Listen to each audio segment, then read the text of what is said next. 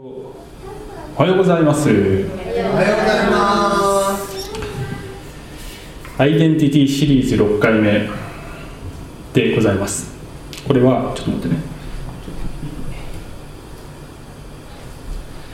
はい、アイデンティティシリーズ6回目。これは、えークリスチャンになったら、えー神様がどんな新しいアイデンティティをお与えくださっているのかということを学ぶシリーズでございまして、え前回は、えー地の塩世の光として」という、えー題だったんですけどもテーマだったんですが今日は、えそれと同時に私たちは自由人なのであるというね、えアイデンティティを、え確立させたいと思っていますね。自由人として生きるということは、えーどういうことなのかということを学んでいきたいんです。以前、えーショーシャンクの空に」という映画の話をしたことございます、えーその時はあの主人公のおアンディという人物が、まあ、刑務所の中でね、えー刑務所でも自由に生きていたのだと。心の自由を失失わなかったのだという話を、まあ、ビデオのあの一シーンを見ながら、えー見たことがあるんですけども説明したことがあるんですが今日はこの映画の中、まあ、刑務所の話なんですけれどもこのですね、まあ、脇役なんですがブルックスという、えーおじさんが出てくるんですね。で、えーこのおじいさんは50年間、えー刑務所で暮らすんですね、えーそして50年目で釈放されるんです。で、えーシャバに戻るんですけどもあのこの外の世界は怖い。というね、えーこの自由な世界は怖い恐ろしいついていけない。ということでものすごい、えー恐怖に駆られてしまうというね悲劇が起こるわけですね、えーお家に戻りたいホームに戻りたいホームってどこか刑務所。私の家はあそこにあったのにってことで、えーあなたはもう囚人ではなくて自由人なのですよという新しいアイデンティティをもらってるにもかかわらず相変わらず自分は囚人でいたいというね、えー奴隷でいたい、えー壁の中でにいたいという、えーそういう思いをしてきれないんですね、えーそして、えー自由人としての生き方を満喫できないでいるんです、えーそして、えこのねホームに戻るためにはどうしたらいいだろうかと考えてまた悪いことをしたらあの送り返してもらえるんじゃないかと思ってなんかね犯罪を犯そうかなと また考えちゃうんですが、まあ、そういう勇気もなく結局、えー自殺してしまうんですね。この人ね、えー私たちは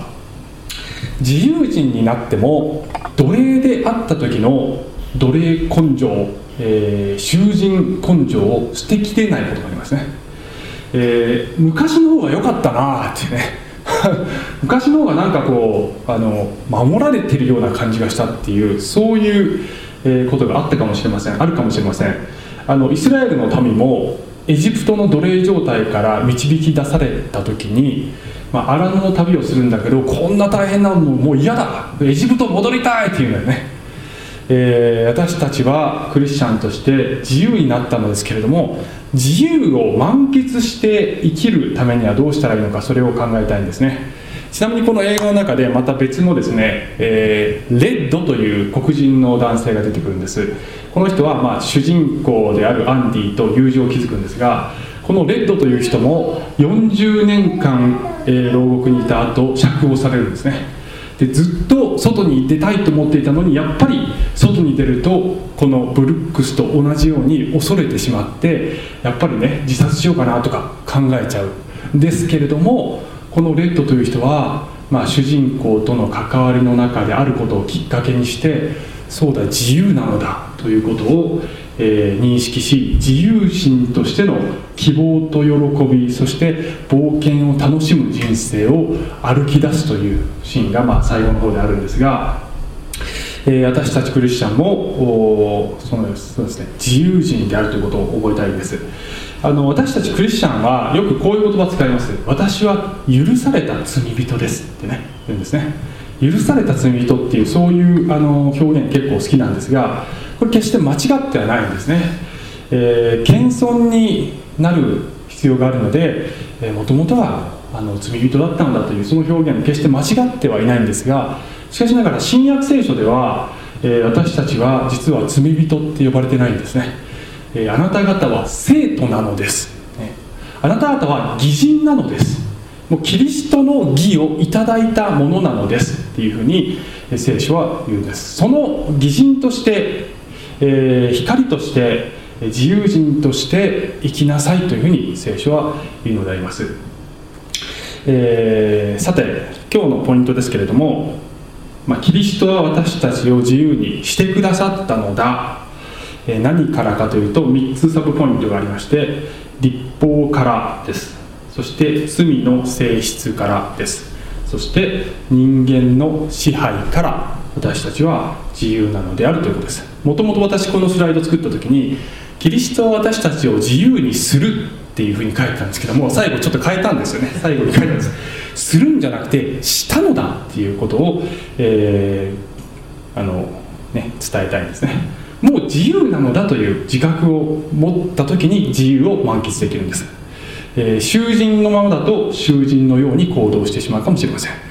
罪人だということだけを強調していると罪を犯してもまあいいかというそういう心になるかもしれません、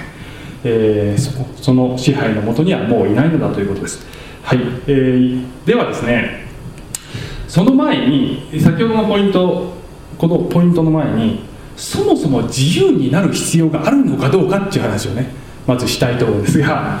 えーねえー、別に奴隷じゃないよって思うかもしれない。別に私自由を求めてない。今自由ですって言うかもしれません、えー、イエス様は何とおっしゃるか。ヨハネの福音書8章31節から36節。そこでイエスはその信じたユダヤ人たちに言われた、まあ、自分についてきてる、ね、人たちがいたわけですね。イエス様の周りに。イエス様はおっしゃいました。もしあなた方が私の言葉にとどまるならあなた方は本当に私の弟子です。とおっしゃいました、えー、イエス様に、まあ、ついてきたんだけれども、えー、そのままイエスにとどまる人たちかどうかということが問われている、えー、そして、えついてき続けるのであれば弟子ですよと言ったんだけども弟子は何を得るかだというと32節。そしてあなた方は真理を知り真理はあなた方を自由にします。とおっしゃいますね。え、真理はあなた方を自由にしますと、えー、彼らはイエスに答えた。私たちはアブラハムの子孫であって決して誰の奴隷になったこともありません。あなたはどうしてあなた方は自由になると言われるのですか、えー、ね、別に自由だけどっていうわけですよね、えー、奴隷じゃないよもともと。なんで自由が必要って言うんですか？自由ですよっていうわけですよ。イエスはおっしゃいます。ちなみにねこの奴隷になったことありませんってこれ嘘です。この人たちねあのエジプトで奴隷だったしバビロンで奴隷だったし あのこのこの時代もローマ帝国の支配下になるのでまあそれに近い。だから、えー、実際には奴隷になったことあるんだけども、まあ、プライドがあるわけですね。でその彼らにイエス様が34節イエスは彼らに答えられた誠に誠にあなた方に告げます。罪を行っている者は皆罪の奴隷です。って、えー、おっしゃってますね、えー、束縛の中にいるのにもかかわらずその自覚さえないということをイエス様は指摘されたんだと思います、えー、あなた方罪人ですよ、えーね、あの物理的には奴隷状態ではないかもしれないけれども、えー、人は何かによって常に支配されている。もしあなた方の罪の性質に抗えないのであれば、えー、奴隷であるということをに気づいた方がいいですよと、えー、もっと自由な世界があるのですよとイエス様はおっしゃったんだと思います、えーまあ、後にパウロは、え、ですねこの自分の罪の性質ゆえに私には善を行いたいという気持ちがあるのにそれを行う力がないと。私は何という惨めな人間なのだろうという、まあ、そういう言葉がローマ7章にありますけれども、私たちは正しいと本当に信じることを完全には行うことができないものなのであります、そういう意味で私たちは皆罪の奴隷ですとイエス様がおっしゃったんですね。さてじゃああのこの奴隷の状態からイエス様が、え解放してくださるとおっしゃるのですけれども、えーこのポイントに戻りますがじゃあ、えーこのね何から自由にするかというと、えー一つ目立法から自由になるという話をちょっとしたいと思いますが、えーまず立法からの自由。そもそも立法とは何か、え狭い意味教義の意味では、えーモーセの立法です。で、えー聖書の中でユダヤ人に対してはこのモーセの立法が立法なわけですね。あのあってあってえっ、とまあ厳密に言うと口伝立法というねパリサイ人が作った人間の掟もあるんですけどもちょっとそれを話すとややこしくなるのでとりあえず立法というとモーセの立法だとお考えください。えーで、えーモーセの立法はユダヤ人だけに適用されるものです。ですから違法人である私たちには直接は関係ないのですけども、えー広い意味ではこの立法という言葉は正しい戒めどこの民族でもどこの文化でもどこの国でもある正しい戒め道徳倫理、えーいろんな、ね、社会的な規範えそういったものを広い意味で立法と表現することもできると思います。日本人にとっての立法って何かあのというとまあいろいろあると思いますけどね。日本とこの社会でこうあるべきだといういろんなことありますけどあのすぐに思いつくのは、えー宮沢賢治の「雨にも負けず風にも負けず」ってね、えーなんとなくこう日本人の理想像みたいな、ね、ものがあるあるんじゃないですか。雨にも負けず風にも負けず雪にも、えー夏の暑さにも負けず丈夫な体を持ち負けぬ丈夫な体を持ち、えー欲は欲はなく、え決して怒らず、ね えいつも静かに笑っているっていうね。なんかこういう人間が、えーすごく立派な人間じゃないかっていうあの伝統的な考え方がもしかしたらあるかもしれません。この詩はもっと後に続くんですけどとにかくいいいい人。え無欲で、えー製品でそして自己犠牲。ができるそういう人物が理想だなという、えーのがあるかもしれませんね。そういう人間になりなさいみたいな。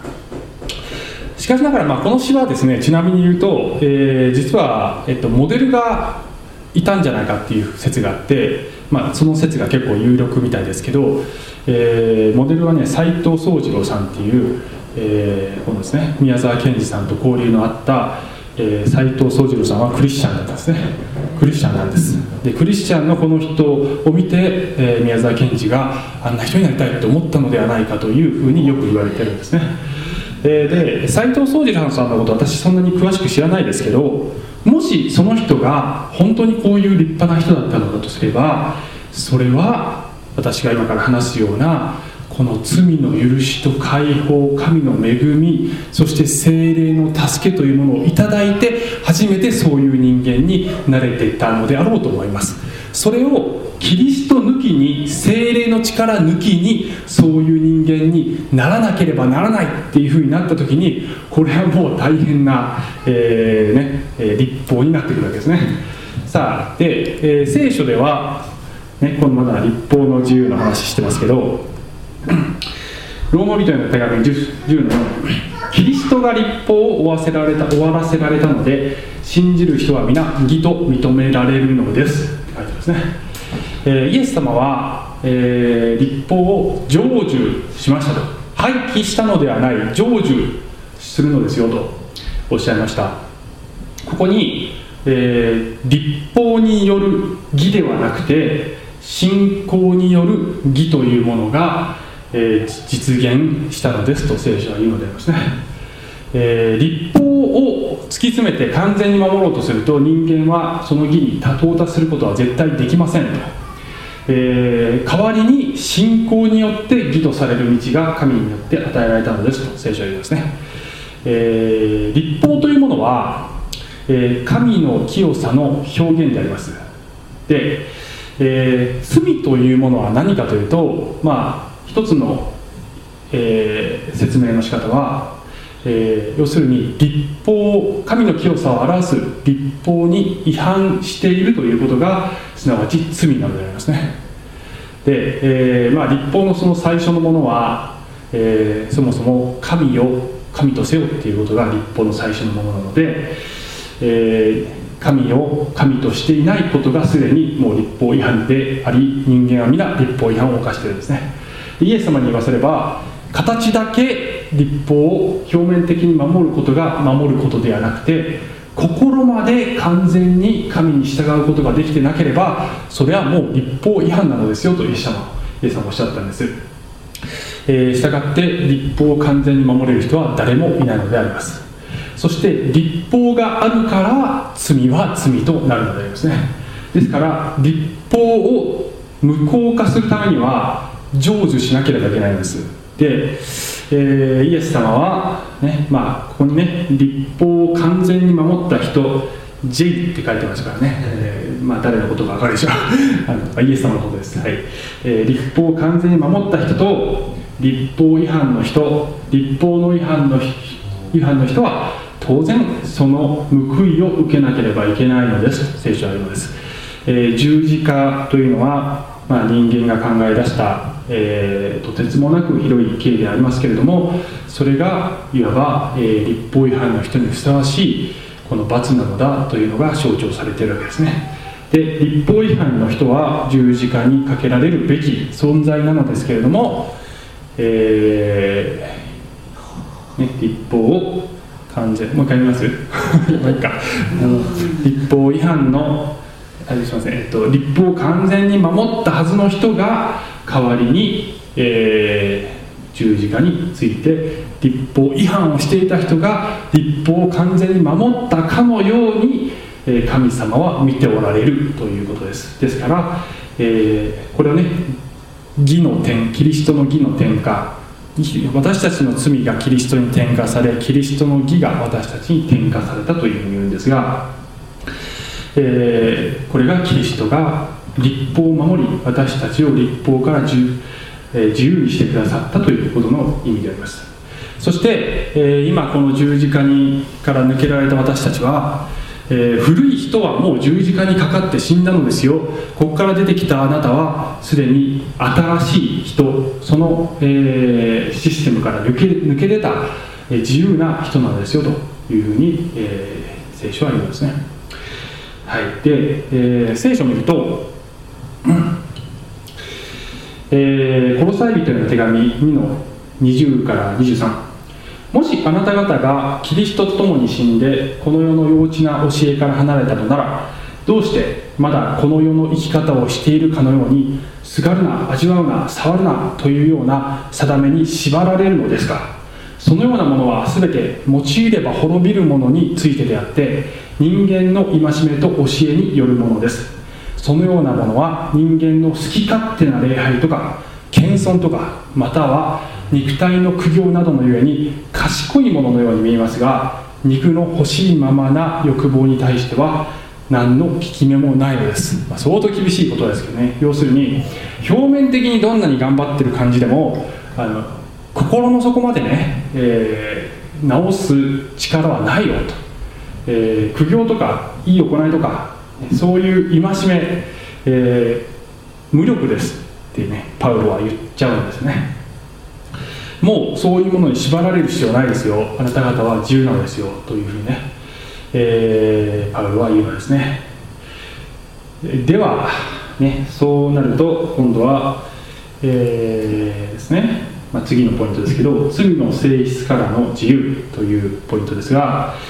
えー、そうするとね私たちはじゃあ、えー、私たちはもう自由なんだから何をしてもいいのかなと思いきやパウロやあるいはペテロもそうですけどそうじゃないよとすぐに釘を刺すのですね。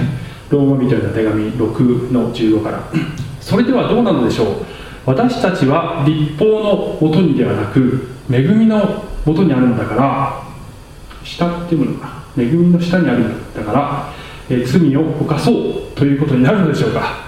絶対にそんなことはありません。あなた方はこのことを知らないのですか？あなた方が自分の身を捧げて奴隷として服従すればその服従する相手の奴隷であってあるいは罪の奴隷となって死に至りあるいは従順の奴隷となって義に至るのです。人は、えー、何にも支配されていない全く自立した状態になるということは絶対にないのであります、えー、人は必ず何かの主人を持っている何かに支配されているのです。そしてキリストを信じる時に起こることは、えー、この世のさまざまな支配のもとから神の支配神の、えー、ね、しもべになるということによって、えー、真に自由を得ると、えー、自由を与えてくれるボスを、え、持つことが真の自由なのであって、えー、主人のない状態が自由なのではないということです。で、まあ、人によってはあのいやいやもう自分の主人は自分だけだと、ね。えー、自分が自分の神様なんだっていうふうにそれが自由なんだっていうふうに、えー、おっしゃる方もいるかもしれませんが、えー、自分が自分の主人であることほど、えー、不自由なことはないのだということが、まあ、冒頭のイエス様のですね罪の奴隷ですっていうのはこれは自分が自分の肉の性質が主人だったらそれが一番不自由なんだよと、えーまあ、パウロがねさっき言ったように自分にはあの自分の肉の性質に、えー、勝つ力がない。もう自分が主人だというのが一番不自由なんだよと、えー、だから本当に自由にしてくださる神様を主人にしなさいと聖書は言うございます。で、えー、イエス様が罪を負ってくれたので私たちは罪を犯そうっていいいいよ何もしてもいいよっていうことじゃないんだよと。そういう生き方は、ね、あなた方も従順の奴隷神様の奴隷になっているのだからあのいつまで古い主人に従ってるんですか？っていうことですね。そういう必要ないんですよ。ということがもう一つローマの8章12節にはこう書いてます。ですから兄弟たち私たちは肉に従って歩む責任を肉に対して負ってはいませんっていうんですね。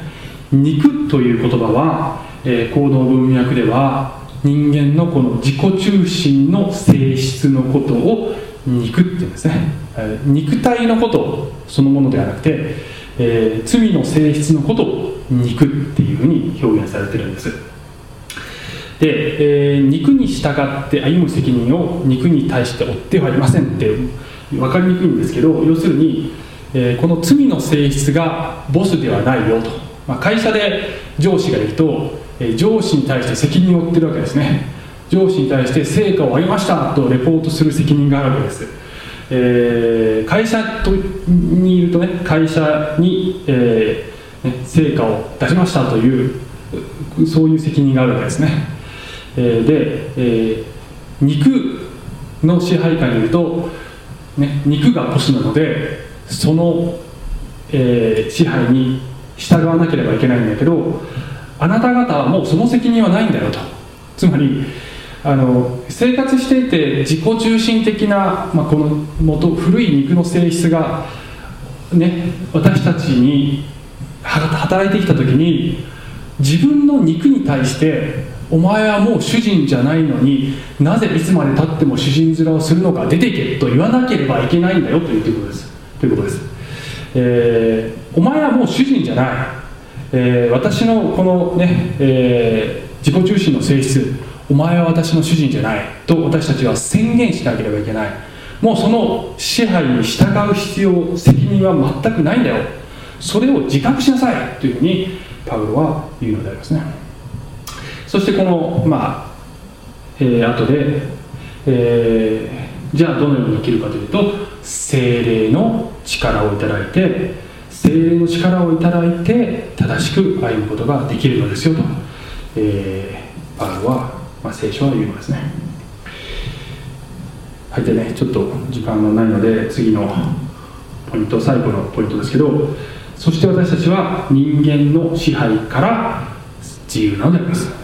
第一コリント7章22奴隷も主にあって召されたものは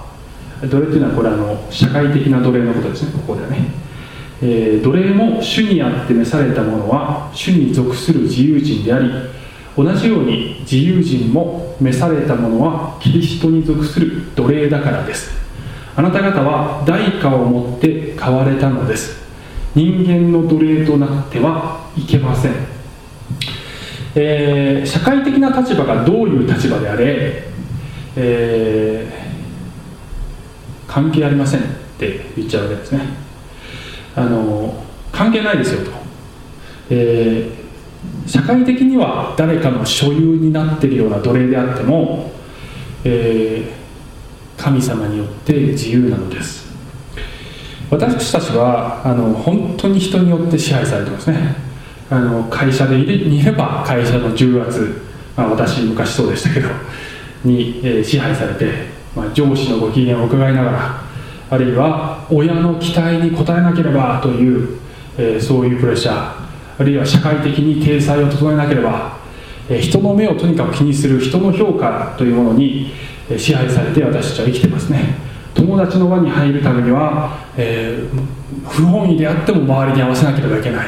もうこういった私たちの生き方全て人間に支配されている姿であります。しかしながら聖書は神様だけがあなたのボスなのですよ。だから人間に支配されてはいません、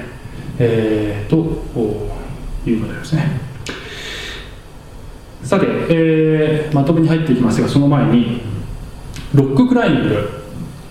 ね、ロッククライミングしたことありますか？したことないから。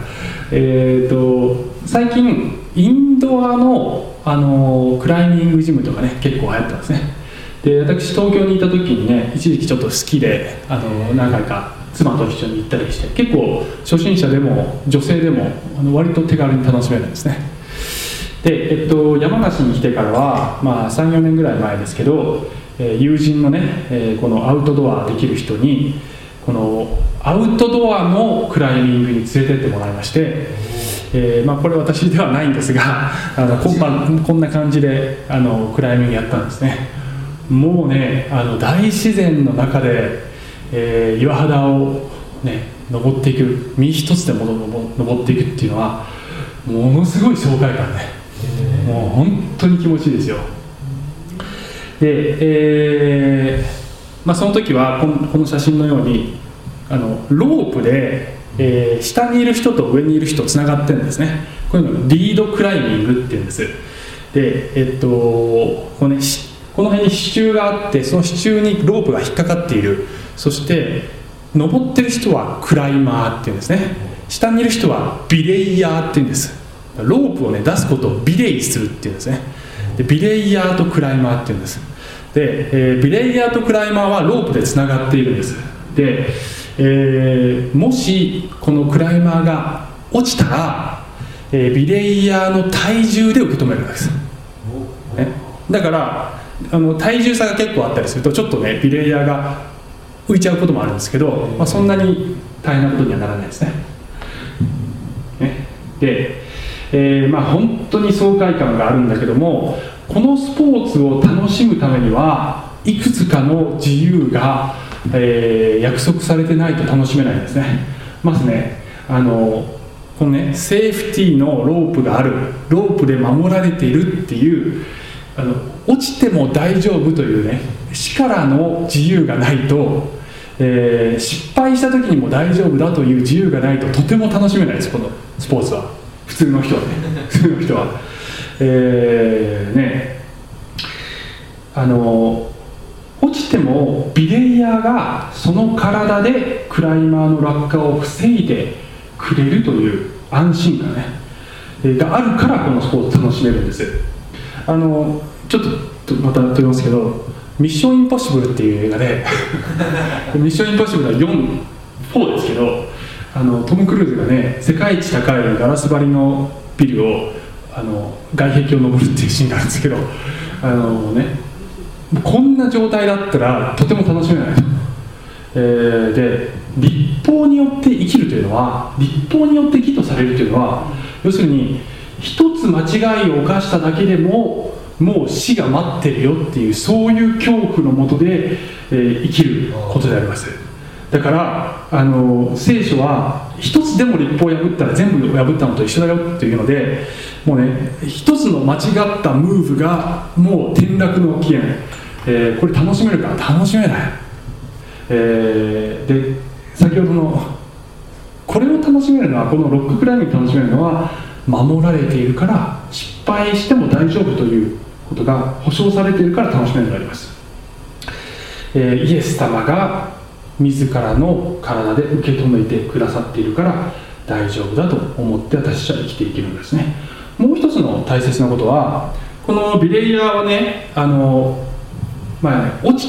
クライマーが落ちた時に、えー、一番安全なのはロープがピンと張ってることが一番安全なんです。だけどそれをすると今度はクライマーが登ることがすごく難しいわけ。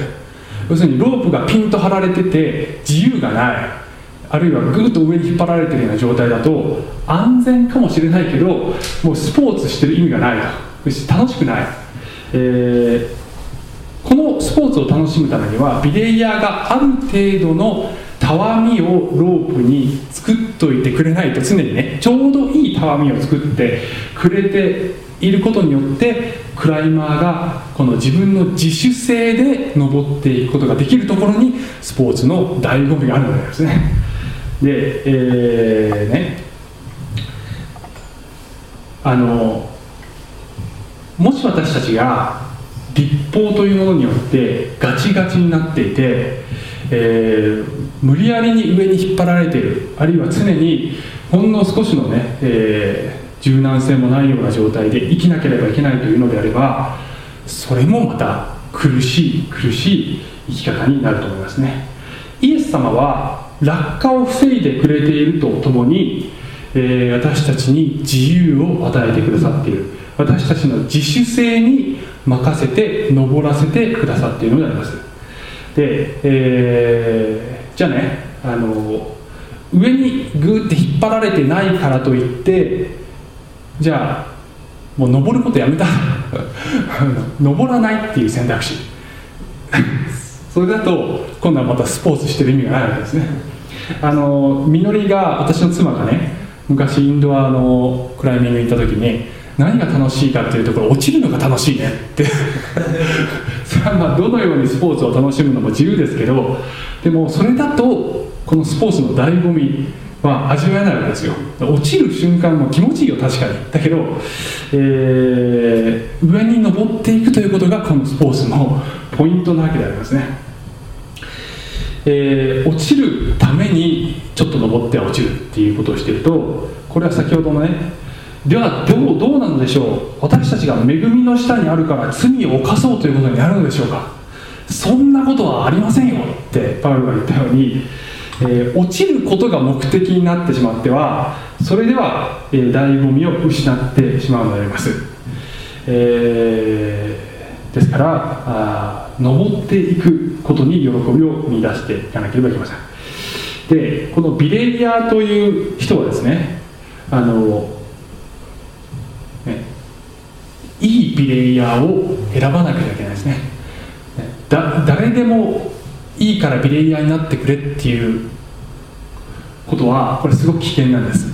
全面的に信頼できる人にビレイヤーになってもらわなければ安心して登ることはできないですね。あの自分が登っているのを下から常に見てくれていて常に安全を守ってくれていてそれでいて常にちょうどいいロープのたわみを与えてくれている。そして、えーね、そういう人にビレイヤーになってもらわないと あのよそ見してるような人にねビレイヤーになってもらうとすごく恐ろしいのであります。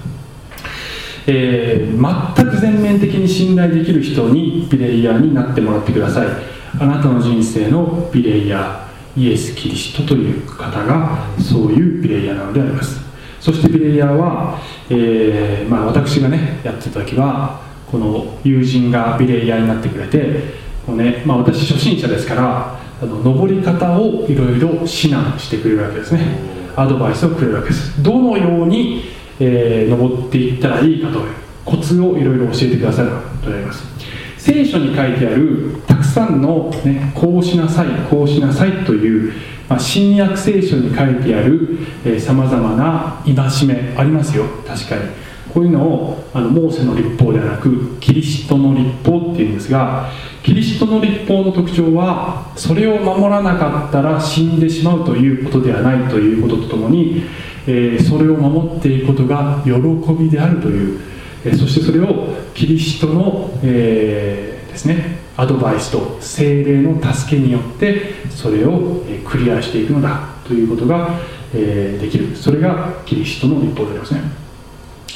え私たちは、まあね、あの落ちたらまた登るんですね。そして、えー、同じところでねまた落ちるかもしれません。もう何度やっても、えー、同じとこで落ちるなと、え、同じ失敗を何度も繰り返す。それが人間じゃないでしょうか。イエス様は何度落ちても、え何度でもあなたを支えるよとおっしゃってくれる方です。そして何度してももう一回トライしてごらんなさい。そうしているうちにその落ちている箇所もクリアできる時が来ますよ。そのようにして上に登っていけるのですよとイエス様はおっしゃっているのだと思います、え、イエス様は最高のベリアであります、えー、自由を与えてくれて守ってくれてそして、えー、その上に登る旅路を、えー一つのね冒険として楽しませてくれる。これがクリスチャンの自由な生き方だと思います。で最後イエス様の、ねえ、言葉ですけどえ冒頭のヨハネの福音書の言葉のユダヤ人たちにあなた方は奴隷ですよっておっしゃった後の言葉ですけどイエス様がこうおっしゃいました。奴隷はいつまでも家にいるのではありません、えー、しかし息子はいつまでもいます。ですからもし子があなた方を自由にするならあなた方は本当に自由なのです。ここでは2つの2人の人が対比されています。同じ家の中にいる息子の身分である人とそして奴隷の身分である人が対比されているのでありますね、えー、奴隷というのは身分が保障されているわけではありませんが息子は保障されているのであります。そしてこの自由の身である息子が奴隷を解放するそういう権限や力を持っているのだよ。私がその息子なのであなた方を自由にする力があるのですよ。私があなた方を自由にするなら本当に自由なのですよとイエス様はおっしゃってくださいました、えー、自由になったということを自覚して、えー、そして、えー、その自由な生き方を、え満喫していくねそういう人生を送りたいと思います、えー、精霊が助けてくださいます。お祈りします。愛する天のお父様ありがとうございます、えー、私たちは立法にガチガチになるのでもなくあるいは罪のこの結果に恐れるのでもなくあるいは肉の性質に言いなりになるのでもなく、えー、また人間の支配でビクビクするのでもなくえー、あらゆるものから私たちは自由にされて、え、あなたによって、え、本当にこの人生の冒険を楽しんでいくことが、え、できるのであります。本当に、え、こんな生き方を与えてくださってありがとうございます。イエス様の名前によってお祈りします。アーメン。